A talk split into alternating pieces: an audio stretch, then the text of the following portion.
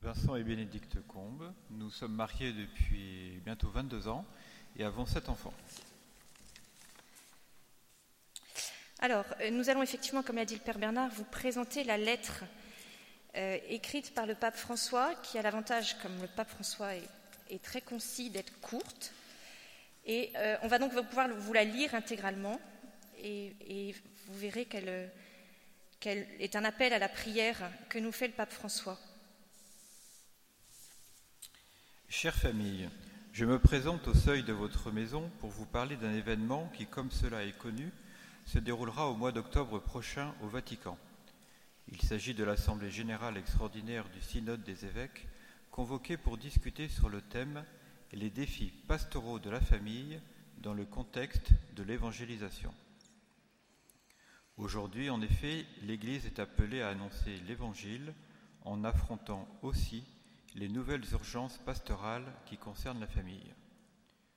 Ce rendez-vous important implique le peuple de Dieu tout entier, évêques, prêtres, personnes consacrées et fidèles laïcs des églises particulières du monde entier qui participent activement à sa préparation par des suggestions concrètes et par l'apport indispensable de la prière. Le soutien de la prière est plus que jamais nécessaire et significatif, spécialement de votre part, chère famille.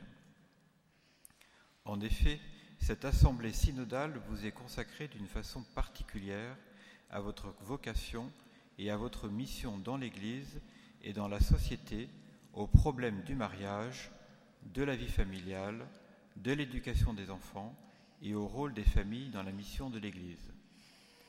Par conséquent, je vous demande de prier intensément l'Esprit Saint afin qu'il éclaire les pères synodaux et qu'il les guide dans leurs tâches exigeantes. Comme vous le savez, cette assemblée synodale extraordinaire sera suivie l'année suivante de l'assemblée ordinaire qui portera sur le même thème de la famille. Et dans ce contexte, en septembre 2015 se tiendra aussi la rencontre mondiale des, des familles à Philadelphie. Prions donc tous ensemble pour que, à travers ces événements, l'Église accomplisse un véritable chemin de discernement et qu'elle prenne les moyens pastoraux adaptés pour aider les familles à affronter les défis actuels avec la lumière et la force qui viennent de l'Évangile. Je vous écris cette lettre le jour où se célèbre la fête de la présentation de Jésus au Temple. L'évangéliste Luc raconte que la Vierge Marie et Saint Joseph, selon la loi de Moïse, portèrent l'enfant au Temple pour l'offrir au Seigneur et que deux personnes âgées, Siméon et Anne, mus par l'Esprit Saint, allèrent à leur rencontre et reconnurent en Jésus le Messie.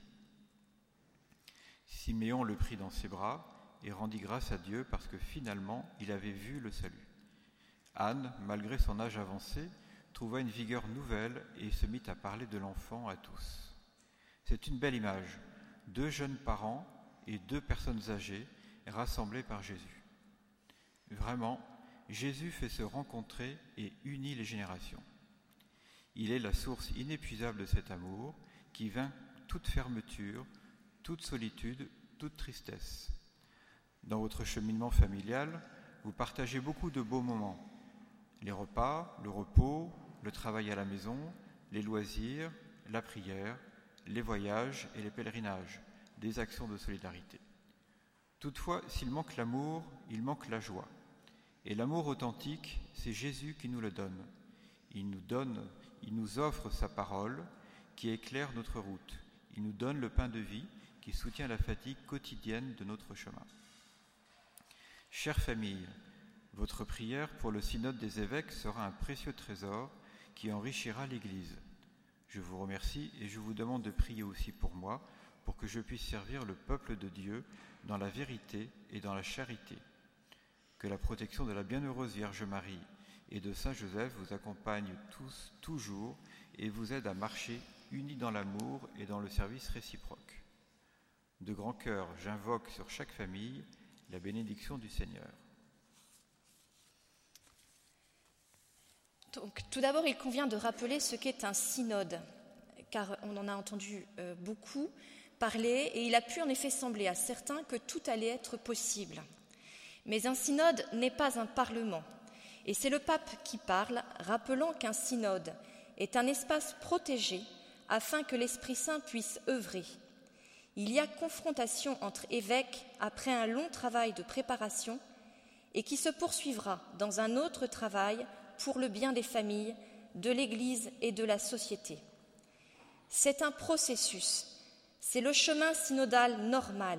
Il s'agit de suivre la volonté de Dieu en prenant les décisions pastorales qui aident le plus et le mieux la famille.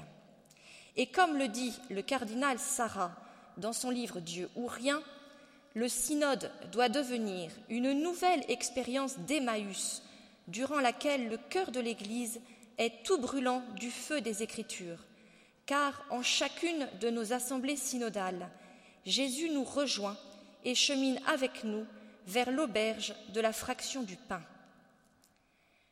Ce synode aura donc pour thème la vocation et la mission de la famille dans l'Église et la société. La famille est un thème cher à notre pape qui, très conscient des difficultés qu'elle rencontre, va développer durant toute l'année 2014-2015 une catéchèse sur la famille.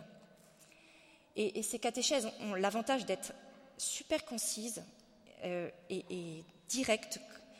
Je vous incite vraiment à les lire, c'est chouette, c'est clair. Que de fois par ailleurs le pape François n'évoque-t-il pas la famille, exhortant à la protéger? Lui-même dira aux cardinaux réunis dans la salle du synode Aujourd'hui, la famille est méprisée, maltraitée. Ce qui est demandé, c'est de reconnaître combien il est beau et bon de former une famille, d'être une famille aujourd'hui. Combien c'est indispensable pour la vie du monde, pour l'avenir de l'humanité. Dans un premier temps, nous évoquerons les défis auxquels la famille est confrontée dans cette société où règne l'éclipse de Dieu.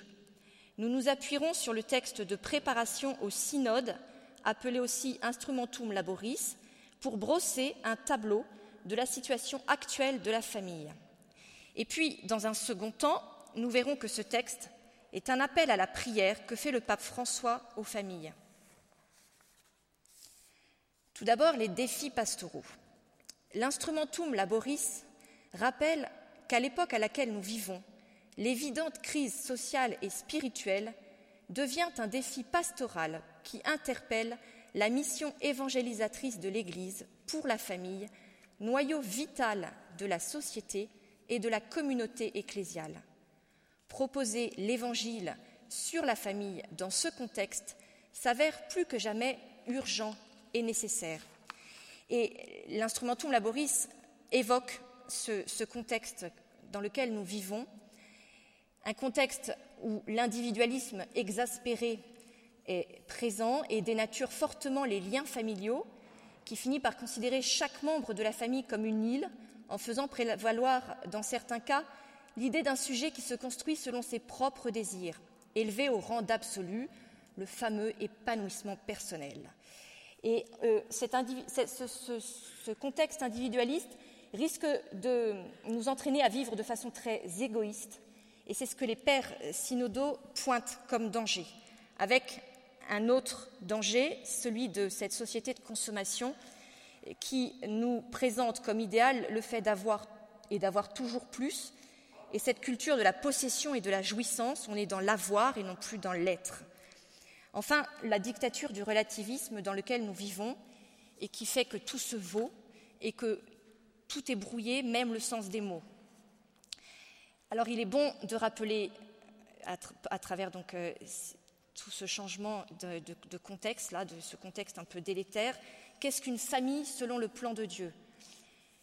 La première nécessité déjà est de rappeler donc ce qu'est une famille dans le plan de Dieu, car nous vivons dans une époque où, comme le dit le pape François, la confusion sur la direction à prendre est la plus grande maladie.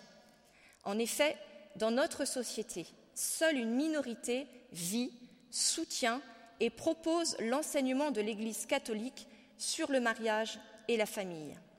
Redire donc le dessein de Dieu sur le mariage et la famille, c'est ce que fait notamment le pape François à travers toutes ses dernières catéchèses. Aussi rappelle-t-il dans sa catéchèse du 2 avril 2014 les vérités fondamentales du sacrement de mariage bien souvent mises à mal dans notre société. L'indissolubilité, l'unité, la fidélité et l'ouverture à la vie. À propos de l'indissolubilité du mariage, le pape rappelle que l'image de Dieu, c'est le couple conjugal, l'homme et la femme. Pas seulement l'homme, pas seulement la femme, mais tous les deux. C'est cela l'image de Dieu. Le mariage est l'icône de l'amour de Dieu. Le pape va également insister beaucoup sur la figure du père et de la mère. Il y a toute une catéchèse sur la mère, il y en a deux sur le père, il y a beaucoup plus de choses à dire manifestement. Piliers fondamentaux d'une famille disant que la mère, bien qu'étant exaltée du point de vue symbolique à travers toutes les poésies et tout ce qu'on peut entendre, est finalement très peu écoutée et peu aidée dans la vie quotidienne et très peu considérée dans son rôle central dans la société. Le pape rappelle qu'une société sans mère est une société inhumaine. Pour ce qui est de la figure du père, le pape rappelle combien l'absence de la figure paternelle dans la vie des enfants et des jeunes provoque des lacunes et des blessures qui peuvent être également très graves. Le sentiment d'être orphelin que vivent tant de jeunes est plus profond que ce que nous pensons. Il faut rappeler que Dieu a voulu naître dans une famille humaine, la famille de Nazareth, et que cette famille de Nazareth nous engage à redécouvrir la vocation et la mission de chaque famille. Notre pape François nous redit dans sa catéchèse du 17 décembre 2014 Chaque famille a pour mission de faire devenir normal l'amour et non la haine, à faire devenir commun l'aide réciproque, non l'indifférence ou l'inimitié. En un mot, faire place à Jésus. Pour répondre à ce désir profond de tout homme, l'Église doit développer une pastorale de la famille notamment sur la préparation au mariage, en témoignant de la beauté de la famille. Le texte préparatoire au synode va redire tout ce que l'Église et la tradition enseignent sur la famille et rappeler le lien entre évangile de la vie, évangile de la famille et loi naturelle. Cette loi naturelle qui, depuis quelques décennies, est profondément contestée. En effet, un des défis majeurs auxquels est confrontée la famille concerne cette fameuse ouverture à la vie. Sur ce point, en effet, le magistère de l'Église reste très contesté. Il s'agit ici de l'encyclique du pape Paul VI, Mané Vitae, rappelant le lien entre sexualité et procréation dans le dessein de Dieu, dont le contenu a été violemment contesté jusque dans l'Église elle-même le discrédit qui frappe la position de l'Église en matière de paternité et de maternité est un des éléments de cette mutation anthropologique que des forces très influentes cherchent à promouvoir. Depuis l'avènement de la mentalité contraceptive auquel Humanévité se voulait une réponse, nous avons franchi une étape supérieure avec cette fameuse idéologie du genre, véritable déconstruction du sens du corps et de la différence sexuelle. La culture individualiste et le consumérisme de nos sociétés actuelles conduisent à effacer les différences biologiques entre l'homme et la femme. L'identité personnelle et l'intimité affective doivent s'affirmer, selon cette idéologie, dans une dimension totalement affranchie de la diversité biologique entre l'homme et la femme. Par conséquent, la réponse ne pourra pas uniquement porter sur la question des contraceptifs ou des méthodes naturelles, mais elle devra se mettre au niveau de l'expérience humaine de l'amour en découvrant la valeur intrinsèque de la différence qui caractérise la vie humaine et sa fécondité. Cela nécessitera, comme le dit notre pape François, un meilleur approfondissement humain et culturel, pas seulement biologique, de la différence sexuelle en étant conscient que l'annulation de la différence est le problème, pas la solution.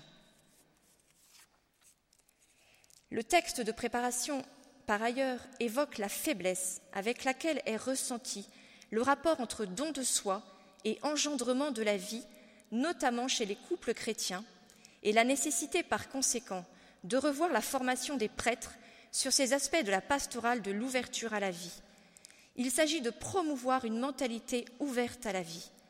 Il existe donc ici une responsabilité civile des chrétiens pour encourager l'adoption de lois et la création de structures qui favorisent une approche positive de la vie naissante. Une famille selon Dieu, c'est un père, une mère, mariés avec le sacrement du mariage, donc, et des enfants. Ce qui n'est plus, euh, lorsque vous parlez, euh, moi je vois bien dans le cadre du catéchisme ou bien de l'aumônerie euh, dans l'hôpital, les famille, c'est maintenant tout et n'importe quoi pourvu qu'on s'aime, en fait. Enfin, qu'on s'aime, et encore, ça ne veut plus rien dire, s'aimer.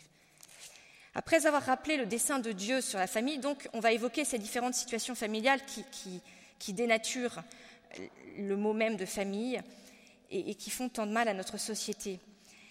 Ce document fait donc un état des lieux de la situation de la famille où le terme de famille ne reflète plus uniquement le modèle dit traditionnel et qui est à combattre, c'est-à-dire la famille naturelle, en effet, aujourd'hui se présentent des situations inédites dues aux contradictions du contexte socio-culturel contemporain marqué par ce changement anthropologique. Il est à noter que ces situations sont en augmentation constante, notamment en Occident. Ça va du couple en union libre qui ne se marie pas et en parfois même exclut l'idée de se marier un jour, jusqu'aux unions entre personnes du même sexe auxquelles il est souvent consenti d'adopter des enfants, avec le cas qui fait beaucoup couler d'encre des divorcés remariés, autant de situations pastorales complexes auxquelles l'Église est confrontée.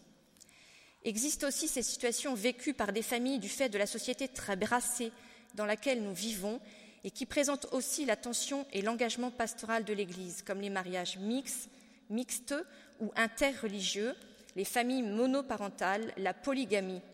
Autant de réalités que doit affronter l'Église dans une société où tout bouge et même le sens des mots. En effet, dans une société qui a perdu ses repères, l'évocation de la vérité sur la famille sera souvent mal perçue et condamnée au titre de l'intolérance.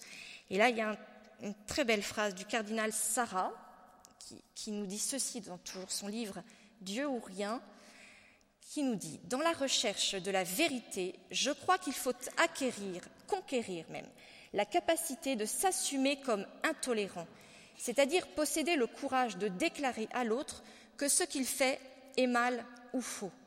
Tout cela, bien sûr, en faisant toujours euh, tout avec la charité chrétienne qui doit nous habiter, mais on le voit bien lors de la manif pour tous, il n'y a pas vraiment eu débat, puisque de toute manière, on était tout de suite catalogués intolérants, rétrogrades, ou fascistes, ou je ne sais quoi, et, comme ça, on évacue le problème de toute manière. Et, le, cardinal nous dit, ben, il faut conquérir cette capacité de s'assumer comme intolérant, parce que c'est pas marrant d'être un paria.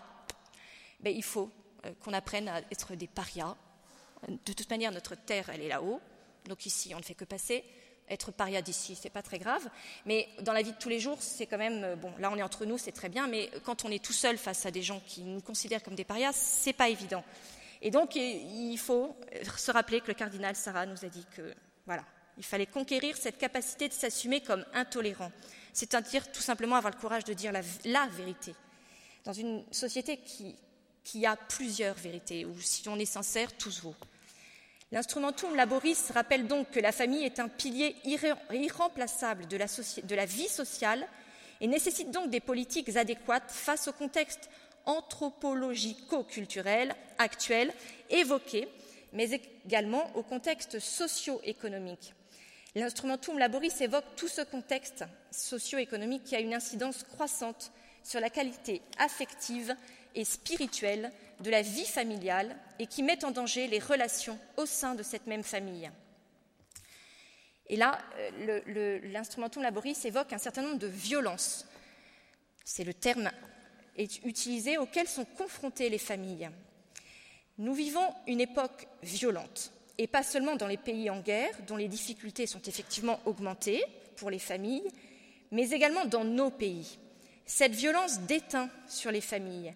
Cette violence notamment se retrouve dans les formes hostiles du féminisme actuel, auquel on doit beaucoup de dérives actuelles. En effet, on peut mentionner une certaine vision du féminisme qui considère la maternité comme un prétexte de l'exploitation de la femme et comme un obstacle à sa pleine réalisation. Et donc on s'entraîne, ça serait quand même super bien si un jour on arrivait à faire des bébés dans un truc là à part, parce que franchement, c'est de la pure exploitation de la femme. Et il existe aussi la tendance croissante à l'inverse qui considère que l'engendrement d'un enfant, ça fait partie de son épanouissement personnel, ce qui permet de faire penser que, à tout prix et par tous les moyens, si cet enfant fait partie de votre épanouissement personnel, vous pouvez y aller. C'est toute cette dénaturation euh, et, cet enfant qui, devient non plus un don, mais un objet de désir et, pratiquement l'objet d'un contrat maintenant. La dictature du relativisme dans laquelle nous vivons est une autre de ces violences qui brouillent les cartes, où tout se vaut et qui plonge finalement le monde dans une angoissante incertitude qui ne donne pas la paix profonde à laquelle l'humanité aspire et que l'Église, le regard fixé sur le Christ, peut apporter. Il est frappant de voir que euh, les gens se disent croyants, mais on ne sait pas trop, il y a un truc là-haut, c'est vrai, mais ce n'est pas un père qui nous aime. Et, en même temps, lorsque, dans la conversation, notamment quand je, visite les malades, euh, ils apprennent que je suis catholique pratiquante, que j'ai sept enfants, que je vais à la messe tous les dimanches. Ils sont surpris et, ils finissent par, me dire Vous avez de la chance. Et, à ce moment-là, je me dis Mais quel gâchis Ces gens-là, en fait, crèvent de, vivre la même chose. Seulement, la société dans laquelle nous vivons ne leur donne pas ça. Il n'y a, pas cette possibilité. Euh, moi, je rends grâce parce que j'ai été élevée dans une famille qui m'a permis de, connaître le Christ et, je, suis atterrée de la misère spirituelle de, tous ces gens de tous âges, hein, parce que même, des gens de 80 ans sont largement paumés, hein, et, qui aspirent véritablement, parce que c'est ancré en chacun de nous cette aspiration de Dieu, et qui vous disent, mais finalement vous avez de la chance, vous avez été avec le même homme depuis 20 ans, un truc qui, n'arrive quand même que très rarement, enfin, en tous les cas, on est finalement nous entourés de gens comme ça, mais, enfin, on est très peu. Hein.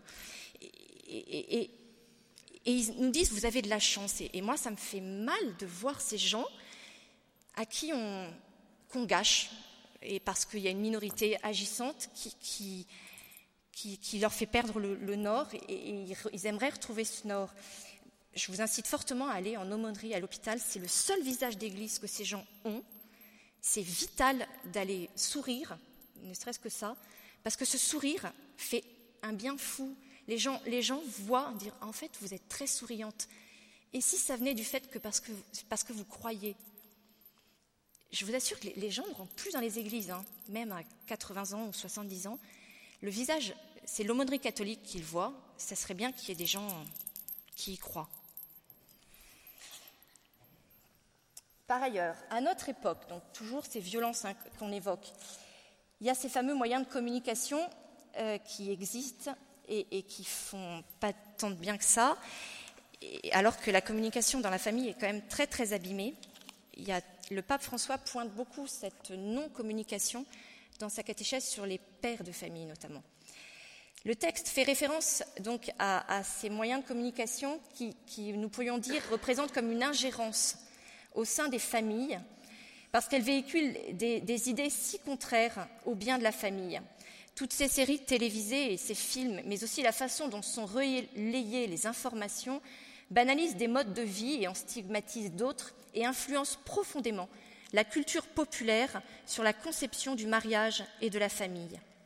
Mais plus encore maintenant, il faut noter le poids des réseaux sociaux, surtout auprès des jeunes, véritable cheval de Troie à l'intérieur de nos familles, où les jeunes sont en lien avec des gens et des situations difficilement contrôlables par leurs parents et qui peuvent représenter une véritable dépendance devant laquelle ces parents se sentir très démunis, avec tout ce problème de la pornographie et de tout ce que les jeunes, si jeunes, peuvent voir et qui va abîmer profondément leur regard sur l'amour.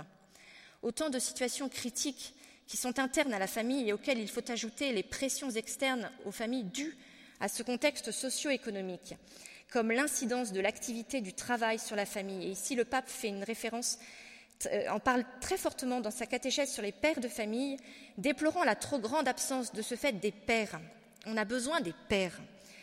Mais euh, aussi le problème, à l'inverse, de l'absence de travail pour beaucoup de nos contemporains, avec tout ce que cela entraîne comme difficulté aussi bien matérielle que psychologique. Face à toutes ces difficultés qui vont fragiliser beaucoup les familles, euh, cela va rendre beaucoup plus difficile encore l'éducation euh, des enfants. Se pose alors ce que le, ce que le texte instrumental laboriste appelle le défi éducatif. Ces défis éducatifs que doivent affronter les familles sont multiples. Le magistère a toujours rappelé l'importance de l'éducation pour laquelle les époux reçoivent une grâce particulière dans le mariage, et notamment pour la transmission de la foi. Les parents sont appelés, selon une parole de Saint Augustin, non seulement à engendrer les enfants à la vie, mais aussi à les conduire à Dieu, afin que par le baptême, ils soient régénérés comme enfants de Dieu et reçoivent le don de la foi. L'action éducative de l'Église est d'aider les familles dans leurs tâches éducatives, à commencer par l'initiation chrétienne, avec toute la richesse des paroisses, mais aussi des mouvements de spiritualité familiale et autres congrégations religieuses, la, famille missionnaire de Notre-Dame-des-Neiges. Tout ça, ce sont des appuis qui nous sont chers parce que nos enfants entendent un discours qu'ils vont avoir besoin d'entendre ailleurs. Il est bon de rappeler que l'éducation chrétienne se réalise avant tout à travers le témoignage de vie des parents. Et là, il faut prendre en compte toutes les situations que nous avons évoquées situation qui révèle des réalités familiales complexes et où la transmission de la foi sera donc beaucoup plus difficile à vivre. Car si transmission de la foi et éducation chrétienne sont inséparables d'un témoignage de vie authentique, on comprend que les situations difficiles au sein de la cellule familiale accentuent la complexité du processus éducatif. Ici, le défi majeur dans ce cas est de ne pas stigmatiser les personnes vivant ces situations par un vocabulaire qui donnerait l'impression d'une distance, mais de se servir d'expressions qui puissent transmettre l'accueil, la charité et l'accompagnement ecclésial. Car comme le rappelle l'Église, ce sont les situations qui sont irrégulières, pas les personnes. Ces situations augmentent et se posent de façon préoccupante le problème de l'éducation chrétienne de ces enfants. Comment les rejoindre? Alors que, comme le rappelle l'Église, la méthode pour transmettre la foi, elle est toujours la même. Hein. Depuis la nuit des temps, c'est un chemin de sanctification pour des époux qui cèdent l'un l'autre, la prière personnelle et familiale, l'écoute de la parole et le témoignage de la charité. Et là, l'instrumentum laboris nous dit, là où ce style de vie est vécu, la transmission de la foi est assurée, même si les enfants sont soumis à des pressions contraires. Mais évidemment, vous l'avez remarqué, il y a quand même un certain nombre de gens qui vivent une, autre façon de vivre et qui ont des enfants. Et, donc là, euh, on a du mal à voir comment euh, transmettre la foi. On le voit bien d'ailleurs quand on fait le caté, hein, pour celles qui font le caté, ceux, j'espère qu'il y en a aussi, parce qu'il faut aussi des hommes. Euh, ça, ça, tombe parfois comme un cheveu sur la soupe en réalité, quand c'est pas du tout vécu dans la famille. Comment faire pour rejoindre ces enfants et leur transmettre la foi le texte préparatoire au synode rappelle quelques difficultés spécifiques dans ce domaine. En effet, par le passé, le rapport entre les générations était la base d'une vie de foi partagée et communiquée comme un patrimoine entre une génération et l'autre. Ce n'est plus le cas aujourd'hui, en tous les cas dans notre société occidentale, avec notamment un fort conflit générationnel dans les années 60-70 qui empêche les parents actuels de proposer de façon naturelle la pratique religieuse à leurs enfants. S'ajoute à cela un processus de sécularisation qui, s'il n'est pas développé de la même façon dans les diverses sociétés, est bien présent chez nous. Il faut souligner également le fait que la génération actuelle des parents a reçu un enseignement catéchétique des plus légers, qui les dispose mal à transmettre à leurs enfants, avec joie et conviction, le don de la foi. Ici, la carence de l'enseignement catholique est réelle, et le texte rappelle l'urgence d'aider celui-ci à prendre son rôle au sérieux car il est une aide importante dans la tâche éducative des parents. Les premiers éducateurs des enfants sont les parents, primauté que l'Église a toujours défendue, notamment face à un État qui voudrait prendre la place de la famille, soit de façon brutale, comme dans les régimes totalitaires, avec toutes les jeunesses là, qui permettaient d'embrigader très jeunes ces enfants, mais de façon beaucoup plus insidieuse, on, a la même chose chez nous, hein, euh, en dénigrant ou en marginalisant le point de vue de l'Église, et, finalement en formatant quand même beaucoup nos enfants. Hein. Dans nos pays dits démocratiques existe un véritable formatage des esprits et gare à celui qui ne rentre pas dans les cadres de la pensée unique, il aura droit au mieux à l'oubli, au pire au lynchage médiatique. Et, là, il y a tout cet épisode de Je suis Charlie. moi, mes enfants, le lendemain, quand ils sont arrivés à l'école, se sont fait en guirlandais, hein, il n'y a pas d'autre mot, parce qu'ils n'apportaient pas le JSC, hein, ce n'est pas Jésus-Christ Sauveur, mais c'est Je suis Charlie. Il aurait fallu qu'ils aient imprimé sur les mains Je suis Charlie, qu'ils portent un brassard noir ou un vêtement noir. Et comme ils sont arrivés pimpantes et mignonnes en rose, on leur a dit Quoi T'es pas euh, Charlie? Mais qu'est-ce que c'est que ça? Mais c'est quoi Charlie? Elles ont un peu expliqué que ben non, elle n'était pas Charlie. Et le lendemain, de façon complètement fortuite, notre aîné est parti à l'école avec son suite de la manif pour tous. Hein. Rappelez-vous, il s'agissait de défendre la liberté d'expression. Et elle n'a pas fait du tout exprès, hein. elle est arrivée, pof, euh, et elle s'est pris trois SMS dans la, figure, euh, dans la matinée, là, lui disant Mais t'as pas le droit de porter ça. Euh. Elle est revenue à midi écœurée, et je lui ai dit Tu vois, chérie, on défend la liberté d'expression. Hein. La veille, ils étaient tous Je suis Charlie. Et là, tu portes ton manif, un, gentil, hein, franchement, il n'y a rien de. Et craque. Je leur ai dit bah, Tu vas leur faire un discours sur ce que c'est que la liberté d'expression. Et elle leur a dit l'après-midi ben voilà pourquoi, enfin, vous êtes ridicule. Enfin, pas essayer de dire d'être ridicule. Hein. C'est pas comme ça qu'il faut dire les choses. Et euh, eh bien, n'empêche que les gens ont fini par lui dire Ah oui, tiens, t'as raison. En fait, il faut faire réfléchir les gens. Mais tout est fait pour que vous ne réfléchissiez pas c'est mes manifestes. Hein. Moi, j'ai eu aussi à l'école, quand je fais le caté, le Je suis Charlie. On m'a demandé si j'étais Charlie en cours de caté. J'ai dit non. Quoi Vous n'êtes pas allé à Paris? Bah, La dernière fois que j'y suis allée, c'était avec mon petit drapeau, mais pas celui-là. Et, je me suis fait taper sur les doigts parce que le gamin a répondu à ses parents bah, elle n'est pas allée euh, à la manif pour Je suis Charlie et, les parents ont écrit une lettre en disant oui, nous avons mis notre enfant au catéchisme pour, parce que nous voulons leur apprendre les valeurs de l'ouverture et de la tolérance. Et, moi, j'ai dû écrire une lettre euh, pour expliquer ce que j'avais dit, qui n'était pas ce qui avait été dit, hein, parce qu'évidemment, on sort du contexte et puis on fait dire n'importe quoi.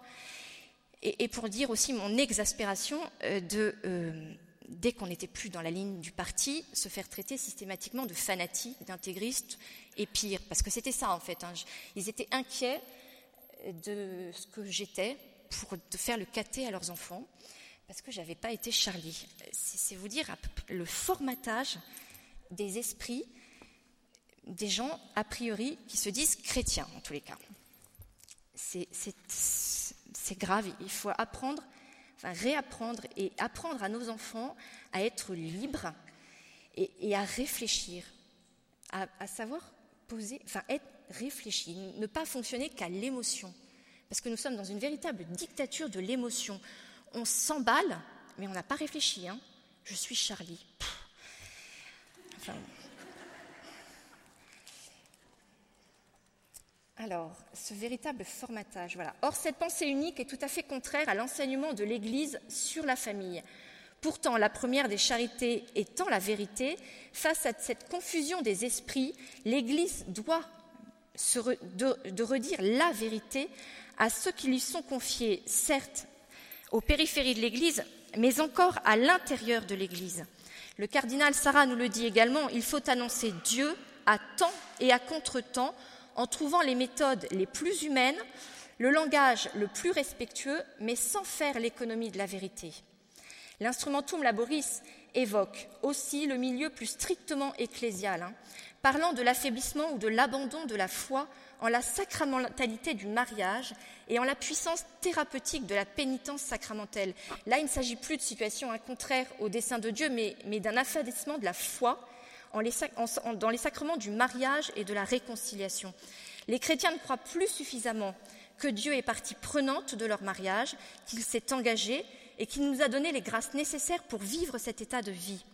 Nous ne croyons plus non plus suffisamment en la puissance de guérison du sacrement de réconciliation, notamment dans notre état de vie de marié. Et pourtant, il faut demander pardon pour régénérer notre lien conjugal qui donne naissance à la famille. On peut évoquer aussi le dernier euh, défi euh, qui fait l'objet d'une encyclique du pape François, le défi écologique. Hein. On vous en parlera, vous parlera que de la défense de la nature, mais le pape François pointe le doigt sur, l'écologie intégrale, qui inclut non seulement la dimension environnementale, de toute manière, plus on est chrétien, normalement, plus, on est forcément écolo, hein, on, on, va forcément protéger ce qui nous vient de Dieu. Mais il y a aussi toutes les dimensions humaines, sociales et économiques. Une écologie qui ne sauve que la nature, mais pas l'homme, euh, n'est pas une véritable écologie. Et l'homme, depuis sa conception naturelle jusqu'à sa mort naturelle. Il est donc urgent de redonner euh, aux hommes Dieu pour que ceux-ci redécouvrent leur véritable nature qui ne se définit que par rapport à Dieu. L'instrumentum laboris donc a évoqué un certain nombre de défis auxquels sont confrontées les familles. Et donc la tâche est exigeante pour l'Église. Et le pape nous redit il s'agit de demander au Seigneur une grande foi pour regarder la réalité avec son regard et une grande charité pour s'approcher des personnes avec son cœur miséricordieux. Comment l'Église peut-elle répondre à ces défis? Eh bien justement en invoquant l'Esprit Saint, en se mettant sous le regard de Dieu, en rappelant que sans Dieu l'homme n'est rien. Et comme le dit si bien Benoît XVI, sans Dieu l'homme ne sait où aller et ne parvient même pas à comprendre qui il est. C'est là le drame vraiment actuel de notre époque. Hein. On ne sait pas qui nous sommes. D'où cet appel donc à la prière du pape dans sa lettre aux familles.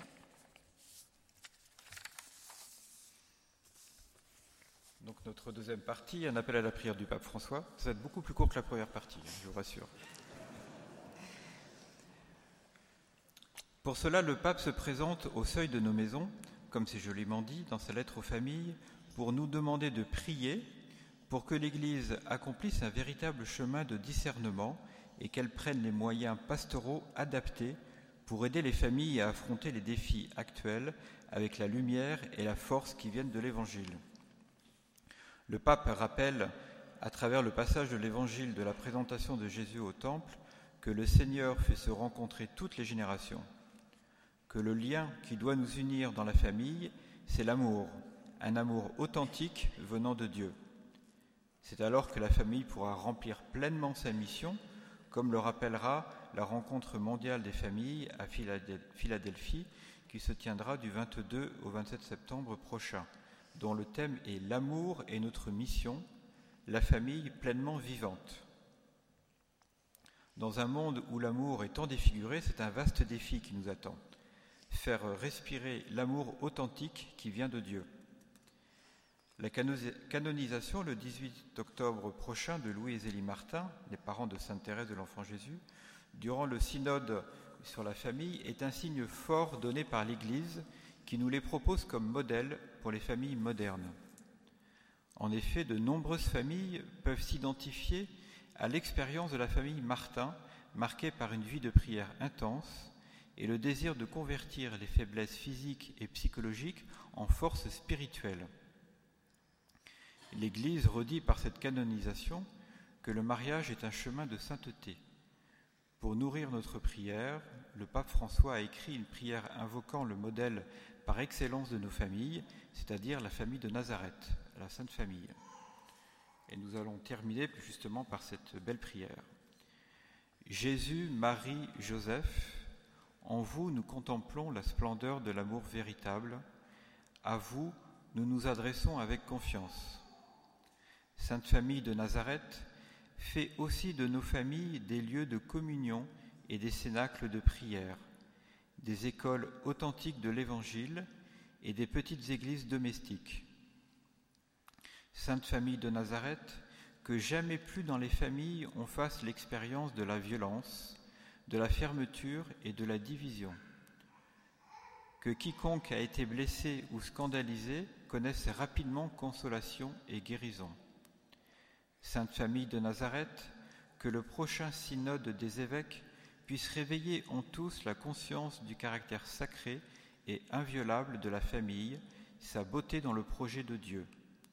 Jésus, Marie et Joseph, écoutez-nous, exaucez notre prière.